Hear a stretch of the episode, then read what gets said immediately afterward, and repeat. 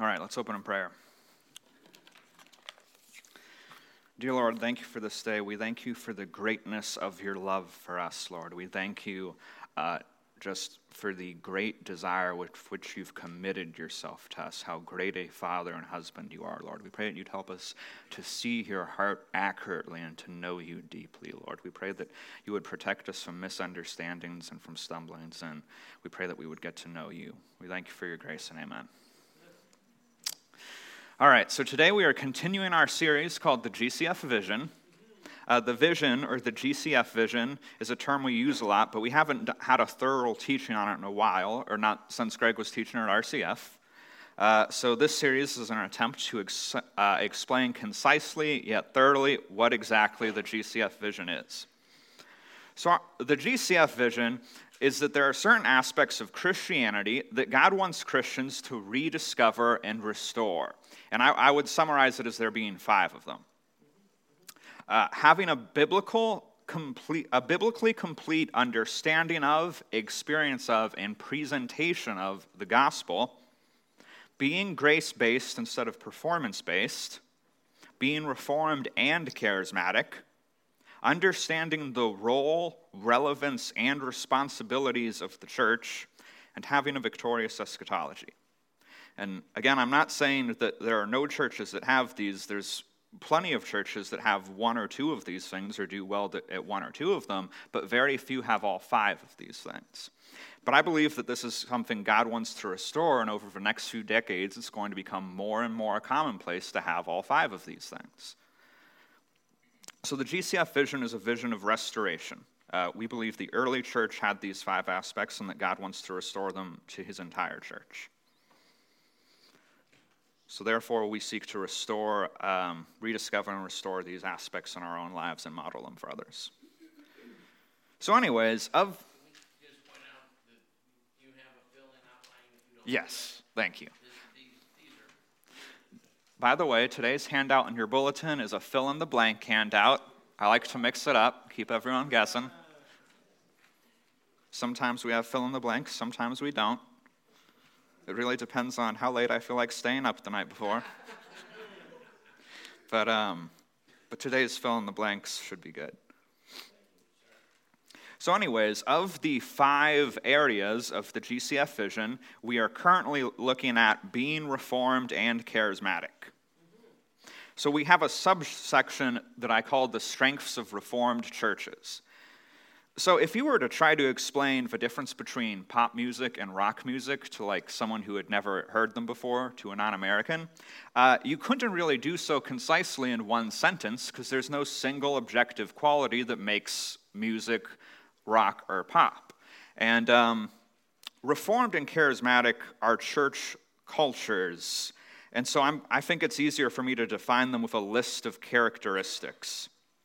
So, first, we're going to look at the strengths of Reformed churches, which we'll be doing for another few weeks. Then, the strengths of charismatic churches. And then, after that, we'll look at the strengths and the synergy that only comes from having a culture that's both Reformed and charismatic. So, for the strengths of Reformed churches, there's four of them I want us to think about. Uh, having an emphasis on the five solas, which we talked about last week, having a biblical view of predestination and election, which we'll be talking about today holding to covenant theology rather than dispensationalism, and placing a high priority on regularly and thoroughly studying God's Word. So today we're going to talk about having a biblical view of predestination and election. That's a big one. All right. So the, the Bible teaches predestination. This is a doctrine that comes from the Bible. The doctrine of predestination basically is the idea that God has pre-decided who he was going to save before he created the world. He knew the fall would happen, he planned to allow it to happen, and he decided uh, that he would send his son to die. And he decided whom he would intervene to save. But we'll get into that in more detail. But let's just look at two verses um, two passages real quick to kind of give an overview. Ephesians 1, verses 3 through 5. Blessed be the God and Father of our Lord Jesus Christ, who has blessed us in Christ with every spiritual blessing in the heavenly places, even as he chose us in him before the foundation of the world, that we should be holy and blameless before him. In love, he predestined us for adoption to himself as sons through Jesus Christ, according to the purpose of his will. And then let's look at Acts 13, verse 48. And when the Gentiles heard this, they began rejoicing and glorifying the word of the Lord, and as many as were appointed to eternal life believed. So that is an overview. So the idea of predestination, it's a very important doctrine, and it has a lot of potential for misunderstandings. And we're going to try to cover a lot of them to avoid misunderstanding. So, there are certain things that we have to understand in order to have a biblical understanding of predestination. So, we're going to try to break those down and look at them in detail. So, in your handout, there's a list of seven things that will help guide a person to arriving at a correct understanding of predestination. And those are also the fill in the blanks. So let's look at the first one. The first thing we have to understand God has his moral will and his sovereign will. What do I mean by that? God has several things that he wills or that he desires, and sometimes some of them seem to contradict each other. This is because there are certain things that God doesn't like or doesn't desire, such as sin or suffering, that in the big picture lead to a greater good. Therefore, sometimes God wills that evil should happen or wills to allow it to happen in order to accomplish a greater good that he desires. These two aspects of God's will, the hating of sin and the desire to allow sin to happen for a greater good are often refer- referred to as his moral will and his sovereign will. Uh, some people call it his revealed will and his hidden will, or his will of command and will of decree. Uh, but no matter what you want to call it, we have to recognize that God hates sin, and at the same time, he has a desire to allow it to happen, even though he could prevent it, because there is a greater good he wants to bring out of it. Let's look at some verses that demonstrate that. Let's look at Genesis 50, verse 20. Joseph speaking to his brothers As for you, when you sold me into slavery, you meant evil against me, but God meant it for good. God allowed it for good. God put, could have prevented it, but God intended to allow it for good, to bring about that many people should be kept alive as they are today. Let's also look at Exodus 4, verse 21. And the Lord said to Moses, When you go back to Egypt, see that you do before Pharaoh all the miracles that I have put in your power. But I will harden his heart so that he will not let the people go. So, in, Uh, in one sense, God really did want Pharaoh to let the people go. He wanted him to let the people go willingly. And in, a, in another sense, God wanted Pharaoh to not let the people go and to be stubborn about it. Because God wanted to show his power through Pharaoh. And God's sovereign will, he desired to allow the fall to happen. He could have prevented the fall, but there was a greater good that he desired that would come from allowing the fall of Adam and Eve to happen. I want to read a quote from John Piper to hopefully help explain this some. The infinite complexity of the divine mind is such that God has the capacity to look at the world through two lenses. He can look through a narrow lens or through a wide angle lens.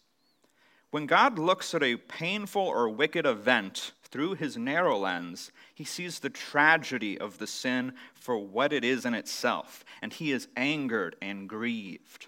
I have no pleasure in the death of anyone, declares the Lord. Ezekiel 18:32. But when God looks at a painful or a wicked event through his wide angle lens, he sees the tragedy of the sin in relation to everything leading up to it and everything flowing out from it. He sees it in relation to all the connections and effects that form a pattern or mosaic stretching into eternity. This mosaic, in all its parts, good and evil, brings him delight. So we need to understand these two aspects of God's will if we're going to have a biblical understanding of predestination. And that's because predestination involves the biblical idea that even though God desires all to be saved, in some sense, he is desired to not save everyone that he could save. We have to think about this. This is a difficult thing. We have to think about it. So we need to understand that God has his moral will and God has his sovereign will, and he is right to do so. You know, it's something we can somewhat easily understand in a experiential way. How many days do you wake up and not desire to go to work, but you still desire your paycheck? Every day. No, I'm kidding. Hopefully not every day. But you know, this is something we experience. This is this happens to everyone. And it is not inglorious for God to have one desire that he gives precedence, precedence over another of his desires. It is within his perfection.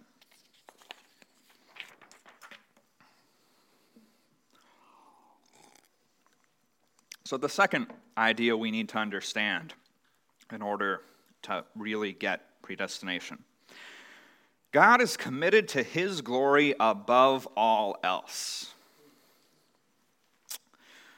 So, what I mean by that, out of all the things that God desires, there isn't anything he desires or values more than to manifest and enjoy his glory. Now, I want to explain what I mean by glory. Uh, we have a, a definition slide. So, glory can be referring to God being praised by creatures, but it also uh, it means more than that. Can we get that slide? Glory can also mean magnificence or great beauty or awesomeness. And that's how I'm going to be using it uh, throughout the majority of this sermon. So, when I say that God doesn't have any greater desire than to enjoy his glory, I'm talking about him enjoying his own beauty and awesomeness. So, this is a really big idea, and, uh, and we're going to try to work through it piece by piece. So, let's start with the basic God enjoys his glory. Let's just start with that. So, one of the ways that we see God's enjoyment of his glory, his beauty, his excellence, is to look at the Father's delight in God the Son. Let's look at Hebrews 1, verses 1 through 3. Long ago, at many times and in many ways, God spoke to our fathers by the prophets. But in these last days, he spoke to us by his Son, whom he appointed the heir of all things, through whom also he created the world. He, being Jesus, is the radiance of the glory of God, the exact imprint of his nature, and he upholds the universe by the word of his power. And after making purification for sins, he sat down at the right hand of the majesty of God. So when the Father enjoys, and we know uh, from other passages of Scripture that the Father does indeed joy the Son, the Father has great delight in the Son. When God the Father enjoys any of the qualities of God the Son, he is enjoying his, the beauty and awesomeness of Yahweh. God is delighting in the glory of God. And he's delighting in the beauty and majesty of God when the Father delights in any of the aspects of God the Son. So God's the Father's delight in the Son is his delight in the glory of God. If that makes sense.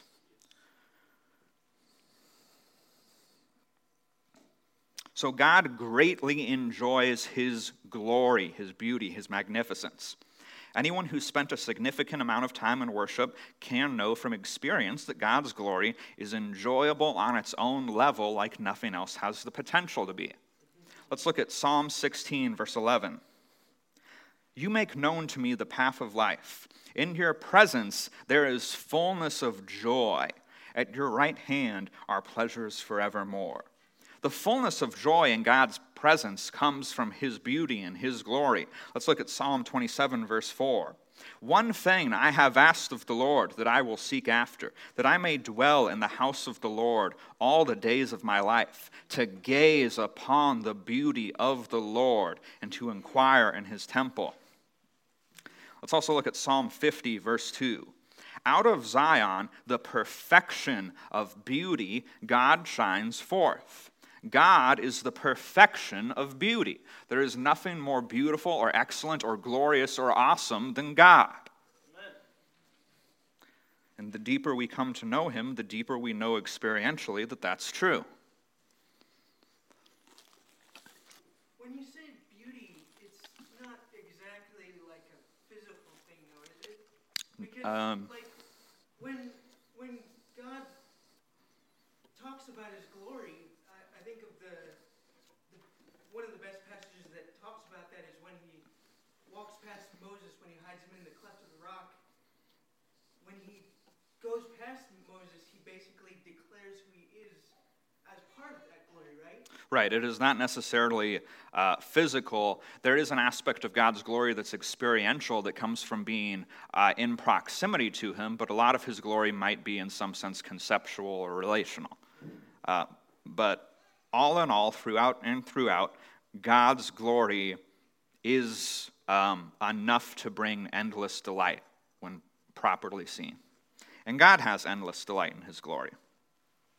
And when you think about it, this makes sense. It almost has to be. It only makes sense that God should have great delight in himself, or else existing from all eternity past and outside of time would be as boring as could be and would be torture and a worthless existence. So God existed before the world did forever. And uh, if he didn't have delight within his triune self, that would be a worthless, miserable existence. I don't think that's the case. We know it's not the case. Let's look at John 17, verse 5. And now, Father, glorify me in your own presence with the glory that I had with you before the world existed. Before anything existed but God, and God alone existed, the Father was with the Son and the Holy Spirit, and they all had great and endless delight in each other, supreme happiness and relationship that they had with each other. Supreme happiness in the glory, the excellence of God.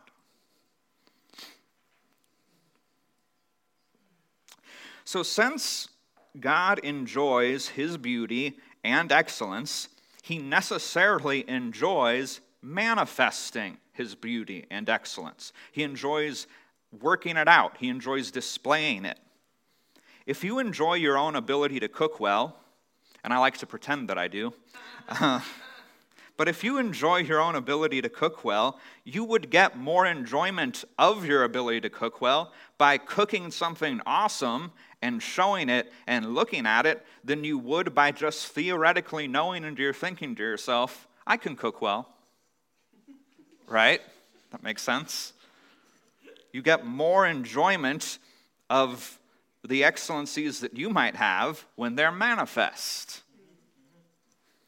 God the Father gets more enjoyment of the beauty of God of God when he sees God the Son being merciful to sinners. More enjoyment than if he just theoretically knew that God the Son is merciful. That is why he created the world. So I hope that makes sense. That's worth thinking about over and over. I also want to point out God enjoys his own glory regardless of whether or not creatures recognize it. He does not he does enjoy when creatures do recognize his glory, but his enjoyment in his glory is apart from that. God the Father enjoys God the Son, and if nobody ever praised God the Son, he would still totally love and delight in God the Son. He'd be supremely satisfied in him. That's very important to understand. I also want to point out, real quick, because I want us to avoid misunderstandings, that it is not prideful for God to enjoy his own glory. Pride has to do with thinking higher of yourself than you should. But all God's thoughts about his own beauty are totally accurate because he's all knowing. He doesn't overestimate the excellence of his beauty, and he doesn't underestimate the excellence of his beauty. Not, not only that, but God's delight in his own glory isn't even necessarily self centered because God is triune. The Father delights in the glory of God in the Son and in the Spirit, and they enjoy the glory of God in each other and in the Father. So it is not even necessarily or particularly self centered. God is not prideful to have such a delight and priority on his own glory and the enjoyment of it. All right, so we established that, that God enjoys his own glory. Uh, let's move a bit deeper. So, we're looking at the idea that God is committed to his glory above all else. And we've, we've seen that God enjoys his own glory. I want to move on to say that there are only two possibilities worth considering for what God cares about most. It is either the well being of humans or it is enjoying and manifesting his glory. I really don't think there's another option worth considering. Um, but I have two reasons why it's, I would say it's worth believing that it's his glory that he cares about most. Number one, there were times when God spared people explicitly for his own sake, for his glory. Let's look at Isaiah 48, verses 9 through 11. For my name's sake, I defer my anger. For the sake of my praise, I restrain it for you, that I may not cut you off. Behold, I have refined you, but not as silver. I have tried you in the furnace of affliction. For my own sake, for my own sake, I do it. For how should my name be profaned? My glory I will not give to another. Let's also look at Isaiah 43, verse 25. I, I am he who blots out your transgressions for my own sake, and I will not remember your sins. And lastly, let's look at Ezekiel 36, verses 22, 23, and 32. Therefore, say to the house of Israel, Thus says the Lord God, It is not for your sake, O house of Israel, that I am about to act, but for the sake of my holy name, which you have profaned among the nations to which you came. And I will vindicate the holiness of my great name, which has been profaned among the nations, and which you have profaned among them. And the nations will know that I am the Lord, declares the Lord God, when through you I vindicate my holiness before their eyes. It is not for your sake that I will act, declares the Lord. Let that be known to you. Be ashamed and confounded for your ways, O house of Israel. Now, at this point, I kind of want to stop and clarify something. Um, I don't take those verses from Ezekiel to mean that God never does anything for our sake because there are other passages where he does do things for our sake. In John 17, in the high priestly prayer, Jesus mentions how he sanctifies himself for the sake of his people. I think this passage in Ezekiel is a particular instance where God is not acting for Israel's sake. It's a particular instance. But the fact that he acts for his glory's sake and not for their sake in this instance shows that in general, there must be something that God cares about more than the well being of humans, namely his glory, or else he would have acted for their sake and told them. So that's the first reason I believe God is more committed to his glory. There's times where he spared people explicitly for his own sake. The second reason I believe God cares about his glory more than the well being of humans is that uh, God could have saved everyone, but he decided not to. Let's look at Matthew 11, verses 21 through 22. Woe to you, Chorazin! Woe to you, Bethsaida! For if the mighty works done in you had been done in Tyre and Sidon, they would have repented long ago in sackcloth and ashes. But I tell you, it will be more bearable on the day of judgment for Tyre and Sidon than for you.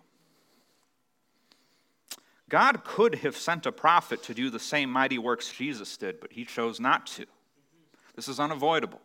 We have to recognize this. Jesus, by the omniscience and all knowing of God, knew that if a prophet would have been sent to do the same mighty works that he did to Tyre and Sidon, they would have repented, and God chose not to. Let's also look at Romans 9, verses 21 through 23. Has the potter no right over the clay to make out of the same lump one vessel for honorable use and another for dishonorable use? What if God, desiring to show his wrath and make known his power, has endured with much patience vessels of wrath prepared for destruction, in order to make known the riches of his glory for vessels of mercy, which have been prepared beforehand for glory? Paul didn't say, in order so that humans might have genuine freedom in order to choose to love God or not.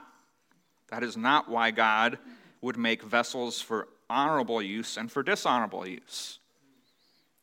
Paul says to show his wrath and to make his power known. And again, this is difficult, but we're going to get to certain things that I believe make this easier to accept. So hold on. But, anyways, let's keep showing the point. Let's look at Proverbs 16, verse 4. The Lord has made everything for its purpose, even the wicked for the day of trouble or the day of judgment, so that his glory might be shown. God is glorified in his justice being shown. That's the way he manifests his excellence through actually acting out justice, and justice not just being some theoretical concept that he knows about. Without creation and without sin, God's justice cannot be shown. So God is glorified in his justice being shown. And that is why he would choose to not save everyone, even though he could save everyone.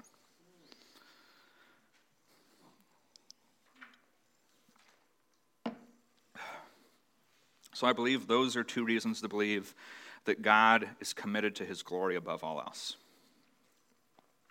We need to understand this if we're going to have a biblical understanding of predestination. Because this is the reason God would predestine to save some and not others. And without understanding why, predestination will never make sense biblically. And that would be a problem. All right, so we've shown that. Within staying under this point, I want to point out that God is not wrong or unjust or even unreasonable to have such a great desire for his glory. I've got two reasons for that. Number one, he's God. God is the most important being in the universe, and all that exists exists for him.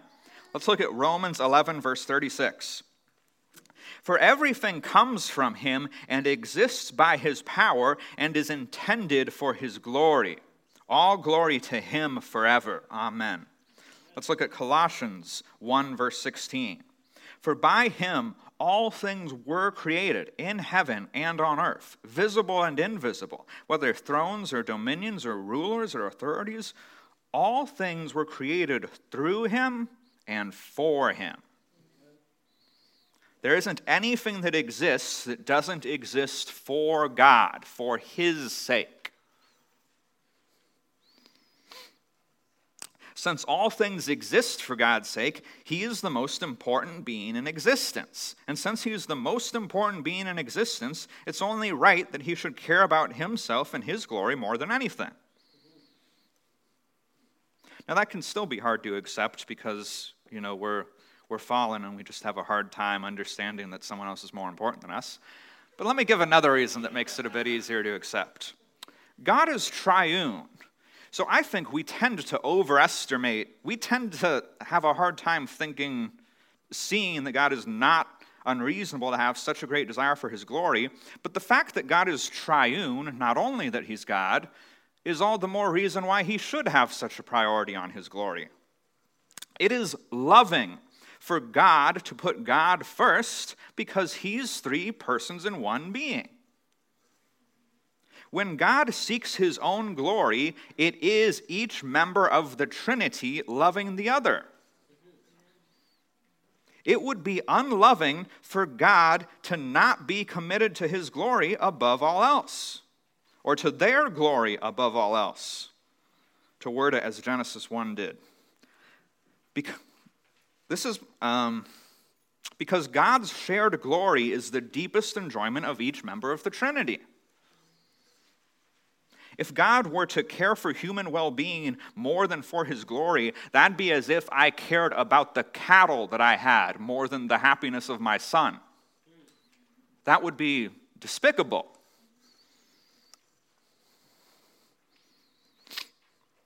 So God is triune, and that makes God's love for his own glory, his commitment to it, loving.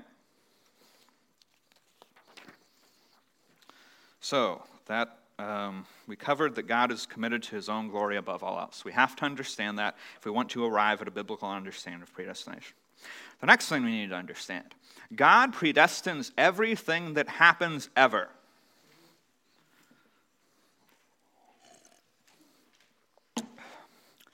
Let me explain what I mean by predestined.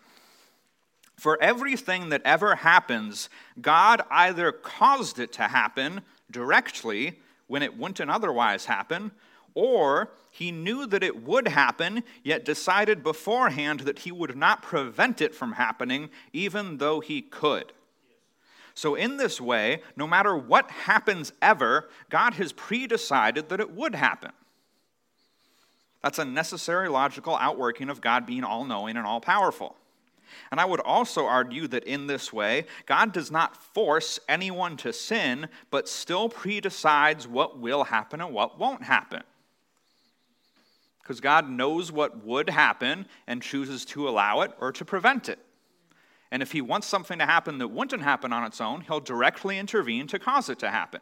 And He knows what He's going to decide. He's known since before the creation of the earth. Well, let's look at some verses that show this. Let's look at Proverbs 16, verse 33. The lot is cast into the lap, or the dice are rolled, but its every decision is from the Lord. This isn't justifying using lots for everything. I wouldn't use that to make my stock purchases, and I wouldn't encourage you to either. This is saying God is sovereign over everything that happens ever. Let's look at Ephesians 1, verse 11. In him we have obtained an inheritance, having been predestined according to the purpose of him who works all things in accordance with the counsel of his will. So, this right here is a description of God. This verse describes God as a being who works all things according to the counsel of his will. And lastly, let's look at Matthew 10, verse 29. Are not two sparrows sold for a penny, and not one of them will fall to the ground apart from your Father? Some translations say apart from the knowledge of your Father, some translations say apart from the consent of your Father. Nonetheless, you know, none of them could happen without either. Nothing ever happens without God's knowledge and consent. In so the fact that God is all knowing and all powerful necessitate the idea that he has predestined everything. Because God has chosen what he will allow to happen and what he won't allow to happen. So whatever does happen, God chose it. Whether or not he caused it in some sense, again, God does not force anyone to sin. God is not the offer of evil. He chooses to allow it to happen. But nonetheless, in that sense, God has predecided what will happen and what will not happen. And he knew before he created the world what he was going to choose in endless detail.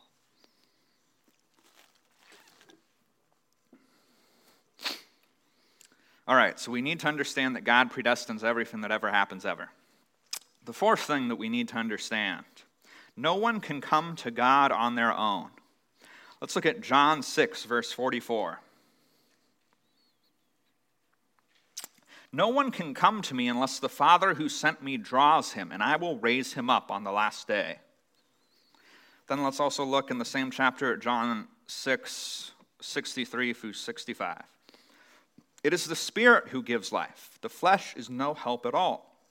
The words that I have spoken to you are spirit and life.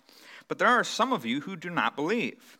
For Jesus knew from the beginning who those were who did not believe, and who it was who would betray him. And he said, This is why I told you that no one can come to me unless it's been granted by my Father. Let's also look at Matthew 16, verse 17.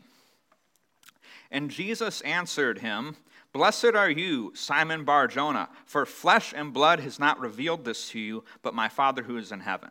So Jesus is saying this to Peter in response to Jesus. Jesus asks the disciples, Who is it that you say that I am? And Peter says, You are the Son of God.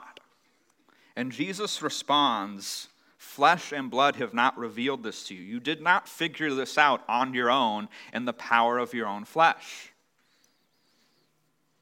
And that's because no one can see Jesus for who he really is without the Holy Spirit revealing it to them.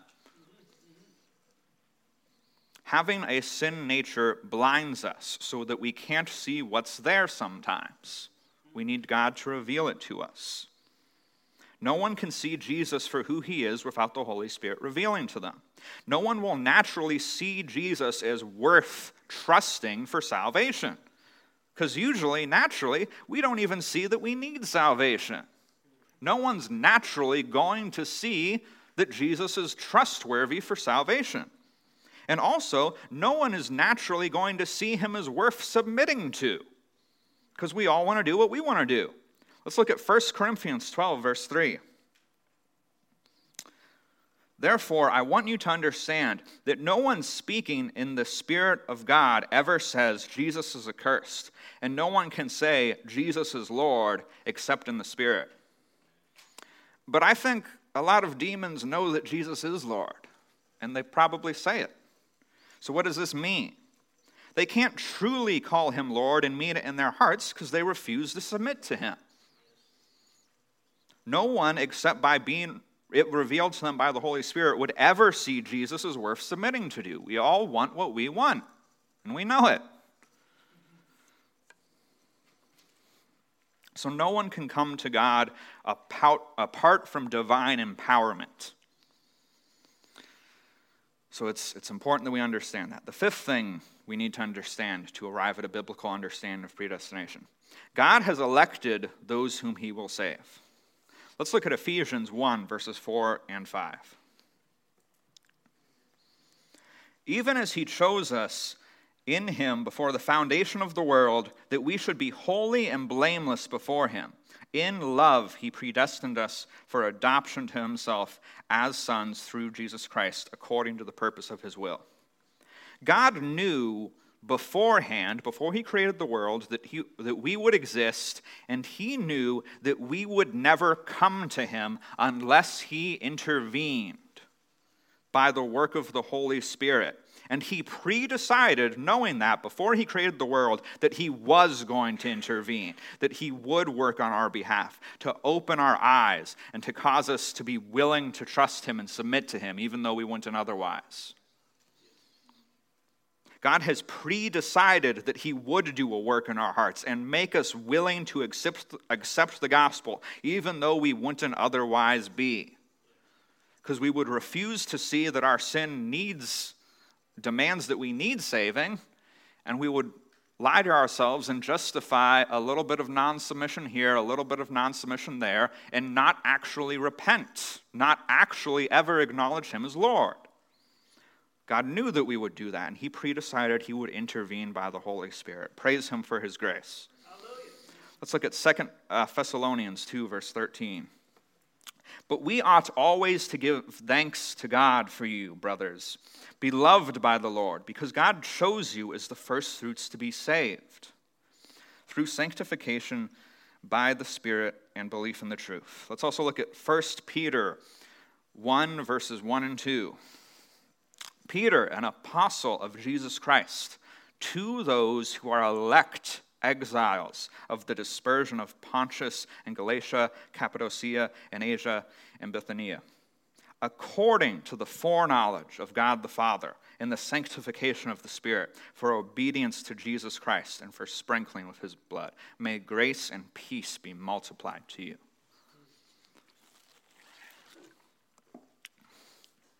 So that's the fifth thing we have to understand that God has elected those whom he will save.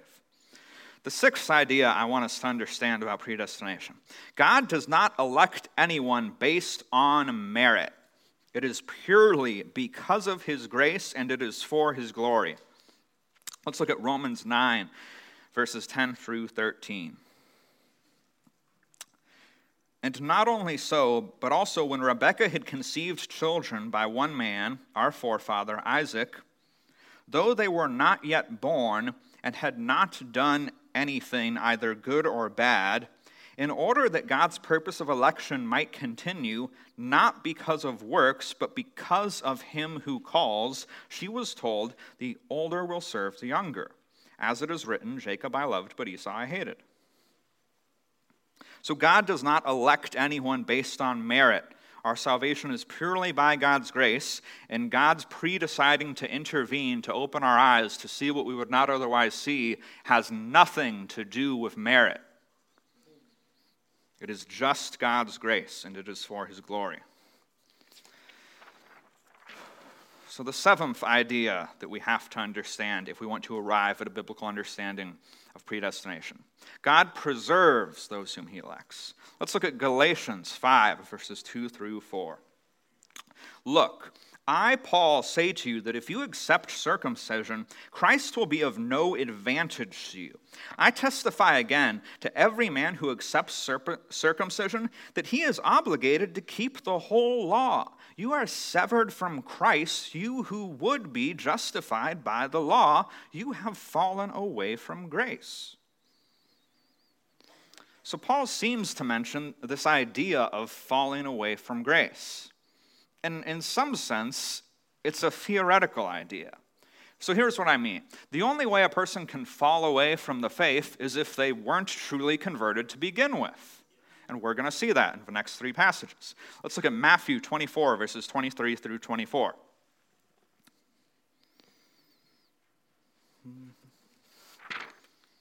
Then, if anyone says to you, Look, here is the Christ, or There he is, do not believe it. For false Christs and false prophets will arise and perform great signs and wonders, so as to lead astray, if possible, even the elect. He bothers to say, if possible, to say that it's not possible. Jesus wasn't questioning in himself, hmm, I wonder if leading away the elect is possible. And then ask it to his disciples. No, that's not what happened. Jesus knew it was impossible. It's only theoretically possible, but it's impossible. Let's look at John 6, verse 39. And this is the will of him who sent me, that I should lose, lose nothing of all that he has given me, but raise it up on the last day. We talked earlier about God's moral, moral will and his sovereign will, and this obviously isn't referring to God's moral will, or else it would go without saying. Jesus is talking about the Father's sovereign will. And lastly, let's look at 1 John 5, verse 18. We know that everyone who has been born of God does not keep on sinning, but he who was born of God, that is Jesus, protects him, and the evil one does not touch him. The evil one cannot touch him. So God preserves those whom he elects. So, those seven ideas should hopefully guide us to arrive at a correct understanding of predestination, hopefully with very little misunderstandings. Now, the problem is misunderstandings are so easy to come by, so we're going to address some of those in a minute. But first, I, I do want to say it's, it's very important that we do understand predestination.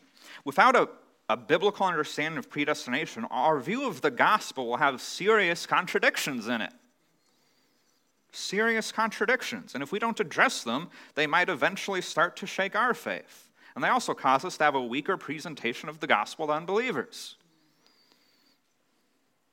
Not only that, but we need to understand God's commitment to his glory if we are to truly understand the heart of God. So, um, so this message is a very full message, and there are several important things that I just briefly addressed in like 10 seconds. So I would kind of recommend re listening to this. I spent much more time than I usually do preparing for this sermon. But, anyways, understanding predestination is very important. So let's get to the next section avoiding misunderstandings. There's two big potential misunderstandings that we could have developed at this point, and I, I really don't want us to, to have developed them. Um, so there's two things I want us to understand. Two things I want us to grasp. Number one, God still has strong and genuine desire for intimacy with us. Earlier, we talked about how God is committed to his glory above all else, and I, I, want us to all understand that. But I don't want that understanding to diminish our view of God's love or to diminish our view of his desire for intimacy with us. I want us to understand how they work together. Even though God's greatest desire is for his glory, he has intense desire for intimacy, for relational closeness with his children. His desire for his glory is, it fuels, it ignites his desire for intimacy with us. And let me explain why. The first one is that out of desire for God's glory, he wants us to know him.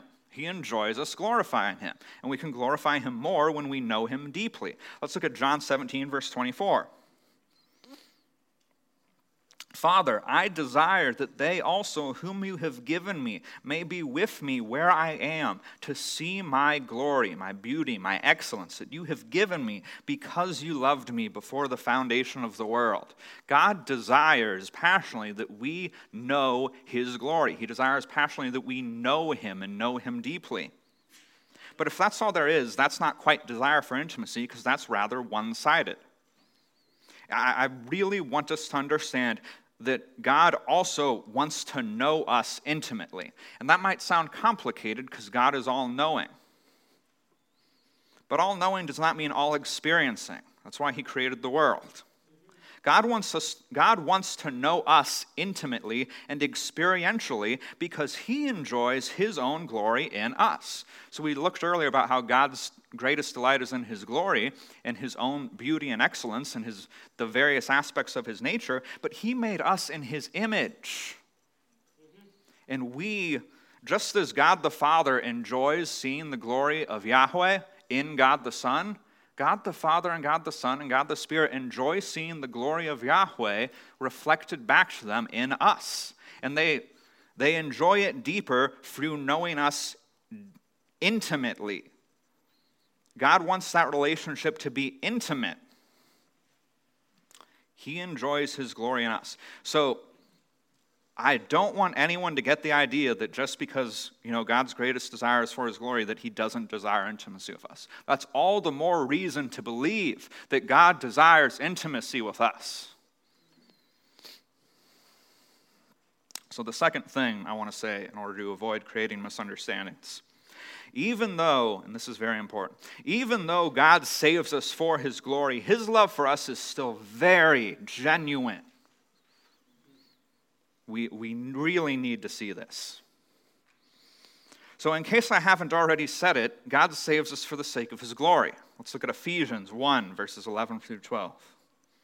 In him we have obtained an inheritance, having been predestined according to the purpose of him who works all things and according to the counsel of his will, so that we who were the first to hope in Christ might be to the praise of his glory. So he predestined us so that we might be to the praise of his glory. God does save us for his glory. But I want to point out God died for us out of desire for his glory and out of genuine desire for our well being.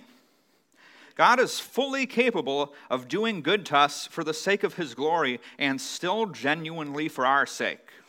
Let's look at 2 Kings 19:34.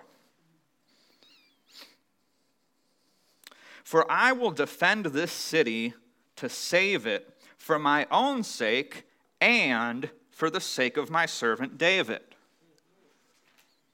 God is fully capable of doing good to us for the sake of his glory and genuinely for our sakes, and he does. Let's look also later in Ephesians, Ephesians chapter 2, verses 4 through 5.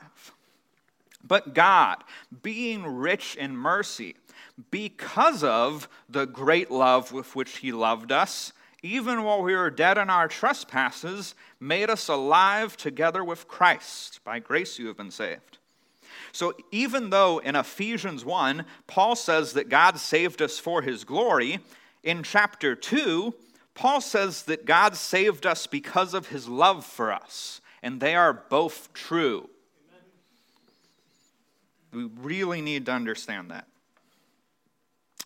Ephesians 2 4 is clear. God indeed, de- he died for his people out of love and also for the sake of his glory.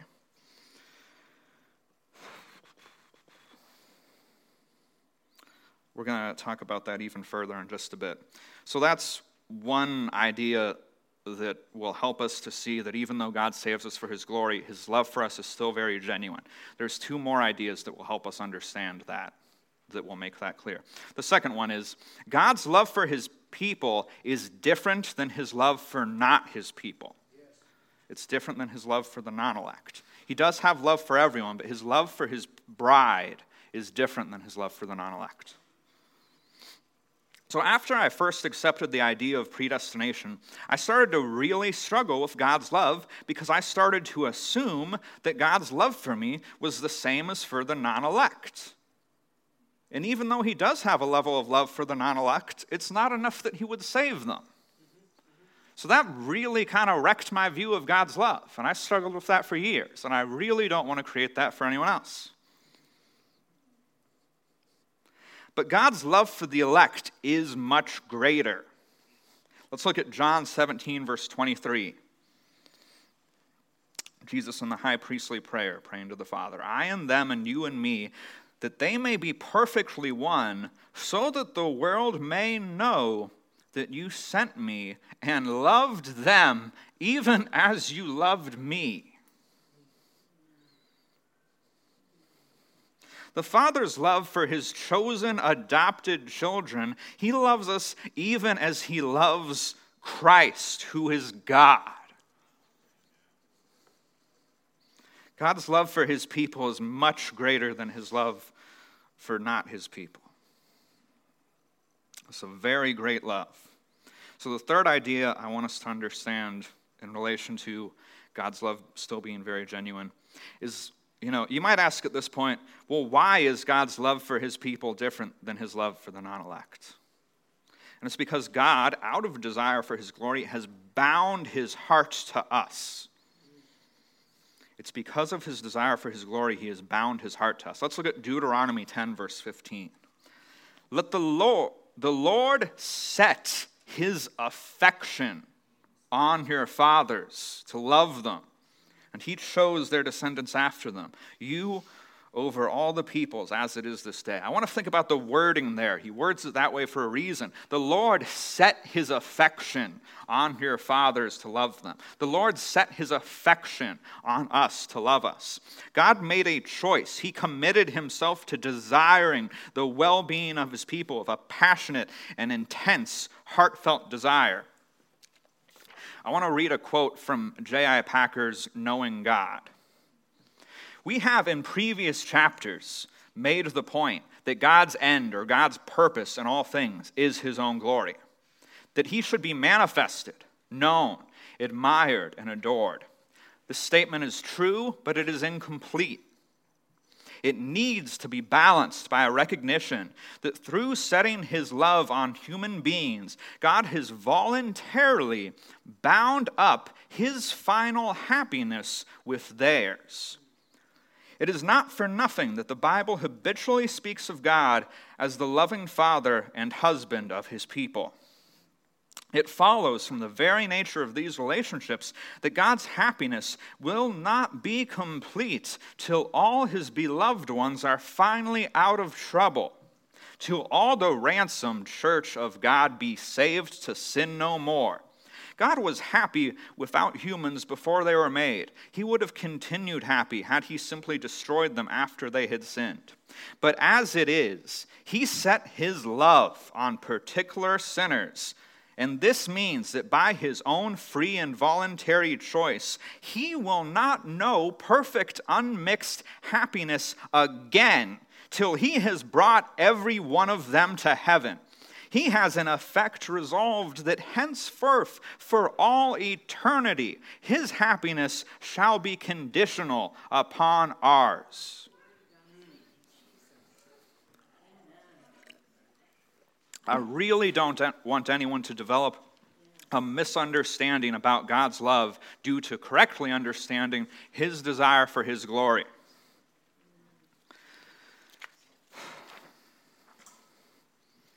his desire for his glory is all the more reason to believe in the genuine heartfeltness of his love for us.